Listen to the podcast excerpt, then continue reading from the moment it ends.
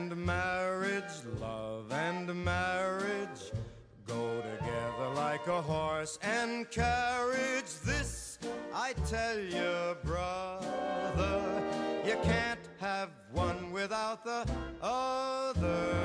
Love and marriage, love and marriage. It's an institute you can't disparage. Ask the local gentry, elementary. Well, love and marriage, but there's also something called divorce, right? So, welcome to Strictly Legal on WESN Content Capital. My name is Rondell Donowa, attorney at law, and I'll be your host today for Divorce 101 The Basics. With me in studio, of course, while we may have a union, we also have something called divorce. So, with me, I have a special guest, Mr. Justin Junker, who is an attorney at law by profession. He's also a former independent, he told me to stress, independent senator um, in the last how much ever parliaments, uh, as well as he is the head of Lex Fortis Chambers in Port of Spain. And he will be speaking to us about the basics of divorce. What is divorce? How do you get about um, obtaining a divorce? As well as pertinent information that one may want to know. So, Justin, good day. Good day, Mr. Donovan. How are you? I am well. I am well. I- how how I- was the introduction? I must say, I admire your choice in music. I, I now I'm waiting with bated breath at every single intro you ever have because you chose the perfect one for this morning's proceeding. Of course, because a lot of persons think that, you know, I mean, while you take a vow till death do us part, sometimes it's not always like that, right? Absolutely. So let's get into divorce. I mean, Well- is the layman explanation of a divorce? Now, party's done. That's literally what the layman will say. Husband and wife have decided to separate. Because, as I say to a lot of my clients, it's better to be happy apart than miserable together. You know, so a divorce mm. is the ending of a relationship between parties that have previously been recognized in law. Now, one would say that the law typically mirrors, I guess, religious scriptures. You would have some religions that say, Thou shalt not kill, their laws against death, uh, against killing. You would say, Thou shalt not steal, their laws against stealing. Now, in, Thou shalt not divorce. well, you see, in that regard, it appears that the law seeks to preserve the institution of marriage. So, when the parties come before God or before whomever they worship and before man, there are both moral and contractual obligations that arise. Yes. And if you get into a contract in the ordinary sense, and that contract needs to be terminated for whatever reason, you have to satisfy the court and each other that it should come to an end. And divorce is the same thing because certain rights and responsibilities arise when the parties get married. So the law seeks to preserve the institution and only in instances where the parties can prove to the court that this is a union that should be separated and like just like a, a contract, then the court will pronounce that you can go your separate ways legally. And one may ask, okay, what are the grounds for divorce? Because a lot of persons have this misconception that there are numerous grounds. And of course, in law, we have what we call the ground, and then we have the facts. So explain to the public the ground or grounds of a divorce. Now, not just the public, but more importantly, my former students at the Hugh Wooding Law School And and, I'm sure- young practicing I'm attorneys. sure they're actually listening because you have a few um, Hugh Wooding students who, who do pay attention. Please, before you invite the ire of the court, there is one ground for divorce. Students, one ground. and that is that the marriage has broken down irretrievably. Now, in order to establish that ground, you must prove one or more of five facts.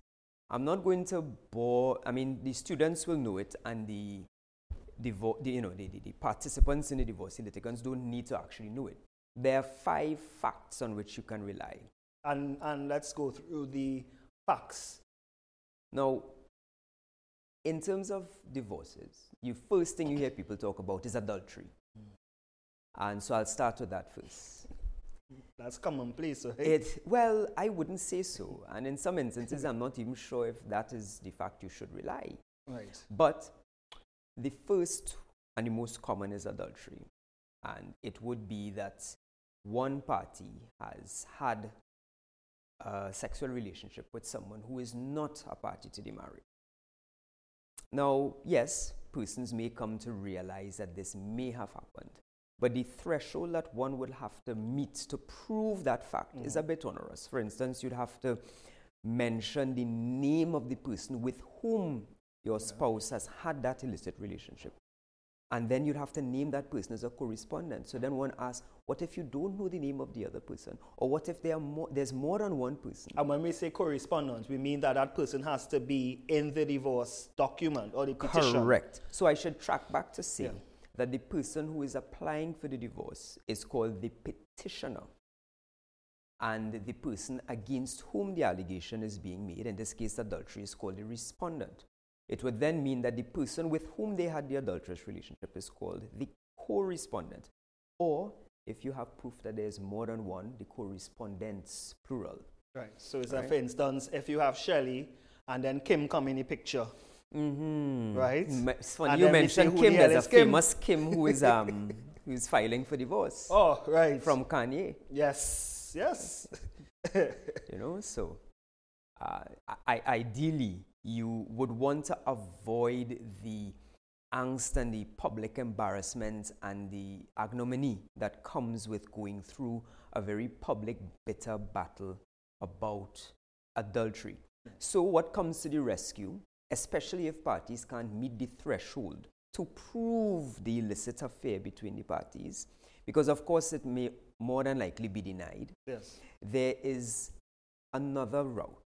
The other fact on which you can rely is on reasonable behavior. Now, that's a, a common fact. It- and it's Yes. the preferred fact in my respectful opinion.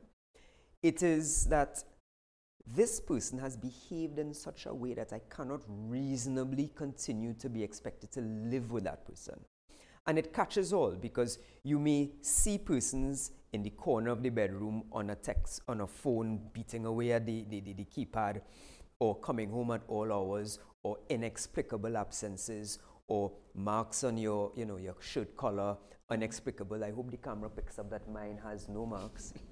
so Or communication issues. there may be com- Yeah. well so so what i'm saying the reason i mentioned those first is that it may capture what adultery may not capture but it may also lead to instances the unfortunate instance of abuse Yes. or neglect or lack of communication or differences in outlook in life parties no longer feeling the love that they once felt and so unreasonable behavior is what usually emanates when parties don't get along, and it is a fact on which you can rely to establish that the marriage has broken down irretrievably. Yes. Now, there as a third one that to me is a favorite, if the circumstances do exist. And it is that the parties have lived separate and apart for a period of two years, and the other party has consented to the divorce. Now, separate and apart, I want to get to that first Yes.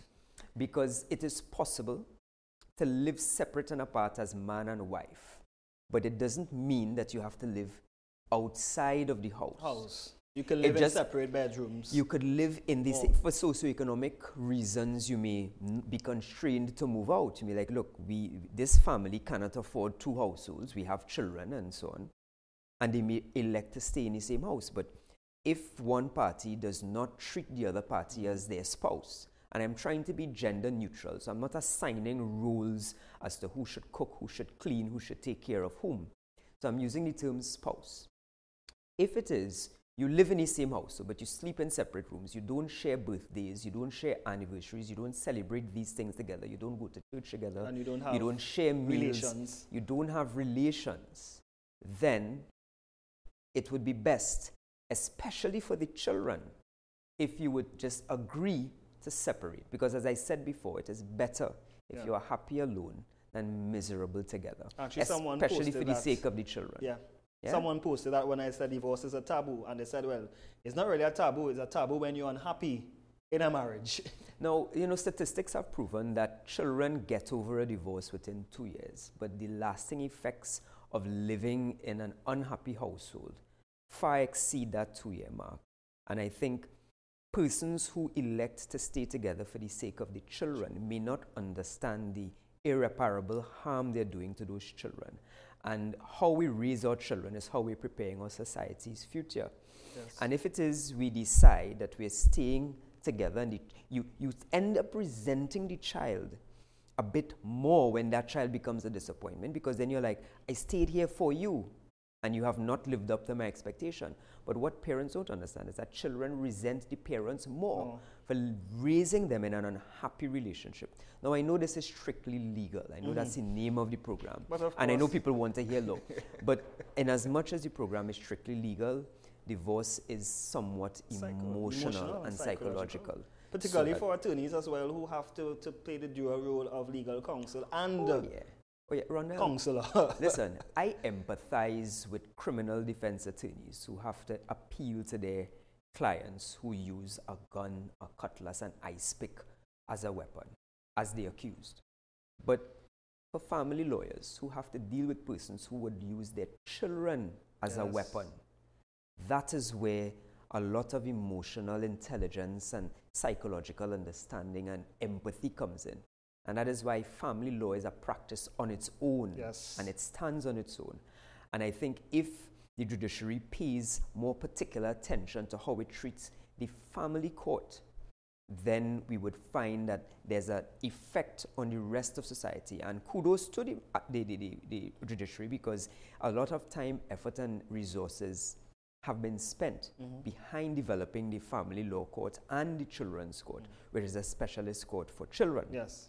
And And- then there's the advent of uh, child advocates, which is not new, but which is coming into prominence, so that children have a voice of their own. Yes. And, and let's go on to the fourth, the fourth fact, because I know we be, be so un- Yes. adultery, unreasonable behavior, Mhm. two years separation. That's Well- with consent. Correct. Yeah. So you have to get the other party to sign. And then if you and your spouse have lived separate and apart for a continuous period of five years, then you can get a divorce. The difference is that there's no need for consent. Because in those instances, you find more often than not that the parties don't even know where their significant other lives. Yeah. Even in a small place like Trinidad, I've had instances where we could not, just could not find the other person. And then what's the alternative um, in terms of getting that relief um, if you can't find uh, your spouse separated for more than five years? I love your segues. the reality is, the law requires that if you file a petition, you can't divorce someone behind their back. you may commit adultery behind their back, but the divorce must be plainly known to them. And when you file your petition, it must be personally served on that person. yes. You've asked what happens if you cannot find that person. It doesn't mean you cannot get divorced and you remain married to a stranger in perpetuity. What happens? You make an application to the court that you would like to dispense with personal service and you would like to get an order of the court for substituted service. Substituted service is an alternative means of finding the person and serving them the papers.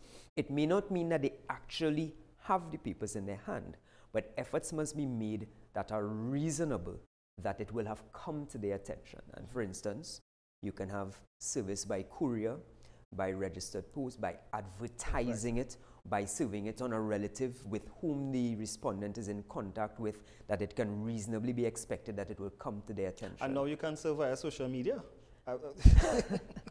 I, I am not certain. I have not I- actually I- had such an order. I- I've seen I service. I've seen an order um, of, uh, of, of an honorable judge by service of um, Facebook, but, but this was in a civil matter, Yes. not a family matter. But it was. I mean, I, I was quite um, stunned when I saw the advertisement on Facebook, with the order stating that Well, you with can serve via Facebook. times must move with the Yes. technology. And I am happy to say that the judiciary has moved, it, it is, they've moved by leaps and bounds Indeed. to accommodate the difficulties brought on by the pandemic, to continue the course of justice. And if by social media, that is how people communicate. Yes. People seldom look at their television. People use their television to play games and they use their computers to watch television. And the fifth, and the fifth fact. Let's the fifth fact, quickly. quite Mhm. simply, that they have deserted you for a period of two years. You've not seen that person, you've not heard of that person, they're gone. Just as we may be in a couple of seconds for a short while. Justin, we have to take a break. We'll be right back. You're watching WESN Content Capital.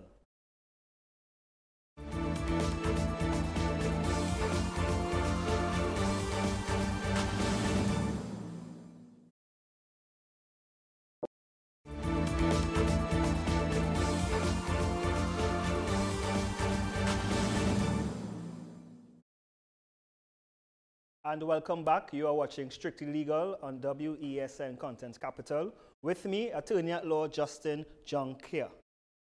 Right, so what's the legal procedure for filing a divorce petition? Um, just run us through the steps from, from consultation, filing to hearing. All right. So, first of all, in order to file a divorce, you need to have your certificate of marriage. Persons will wonder, well, why do I need a certificate of marriage? And if so, why the original? Because you do need the original. I mean, I usually tell my clients, well, look, if you're getting a divorce, the least important document in your cabinet will be your certificate of marriage Yeah. because you're no longer using it because you're no longer married. Yep.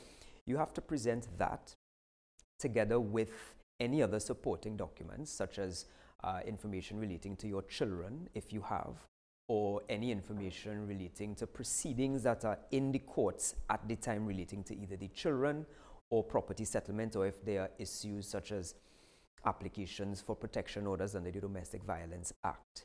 And of course, the So- children has to be children of the family. Correct. So that you also have to file, if there are children, a statement of arrangements for children. Because the court, people think the court cares about them and their issues. And I'm not saying the court doesn't. But the court has a larger obligation to the children of the family. So that if there are children in the household, the court wants to know if the respondent or the petitioner has a continuing obligation to them, and if so, what it is. What are the children's arrangements now for schooling, for ed, you know, for education, for Yes. medical, for those things, and how those children will be cared for and maintained in the future. So you have to set those things out, and it has to be to the court's satisfaction. Otherwise, the divorce cannot go through unless the court is satisfied either that the the, the arrangements for the children are the best that could be devised in these circumstances, or that they are satisfied that they are good for the children's Ju- general welfare. Justin, before you continue, now children of the family, a lot of persons have the idea that children means biological children Mm-hmm. of the both the petitioner and respondent. Is there an instance where um, one child is not a biological child of, of either party, however, they are being maintained by the, the petitioner or the respondent? Absolutely, yes. Now, you may come into a marriage with a child. That child, and of course, I'm being gender neutral, that child may have grown to become dependent financially on the maintenance that is provided by both parties. And if that came from one breadwinner, even if that is the person who is going to be filing the petition to end the marriage, that petitioner retains an obligation to that child to the extent that they previously accepted and adopted the responsibility for that child's welfare. And it even extends to children who are above the age of majority but who still are involved in tertiary level education. And it is simply because the court wants to preserve, if not the institution of marriage, mm-hmm. the welfare of the child. So that you don't want to have a child undone by because the parents or the, if not the parents, the parties couldn't get along. Mm. Yeah. The child not, must not be disadvantaged. Yes. And the court also equally looks at the prejudice that may be caused to the financially weaker party in the relationship. Mm. So that if a spouse wants to separate, but they are the income earner, and by separating and splitting the household, it leaves the other spouse, with or without children, in a weaker financial position. The court has to consider what will happen to that person because without that, that person becomes a burden on the state on, on, and becomes a welfare, pers- uh, you know, a welfare litigant. And because of that, the court wants to ensure that the parties are in the best position they could possibly be, or at least in no worse a position than they will have been during the course of the marriage. Now, I know we are in the procedure in terms of filing a divorce, but can one get married today and file for divorce tomorrow? well, technically you can file, but it will not be accepted.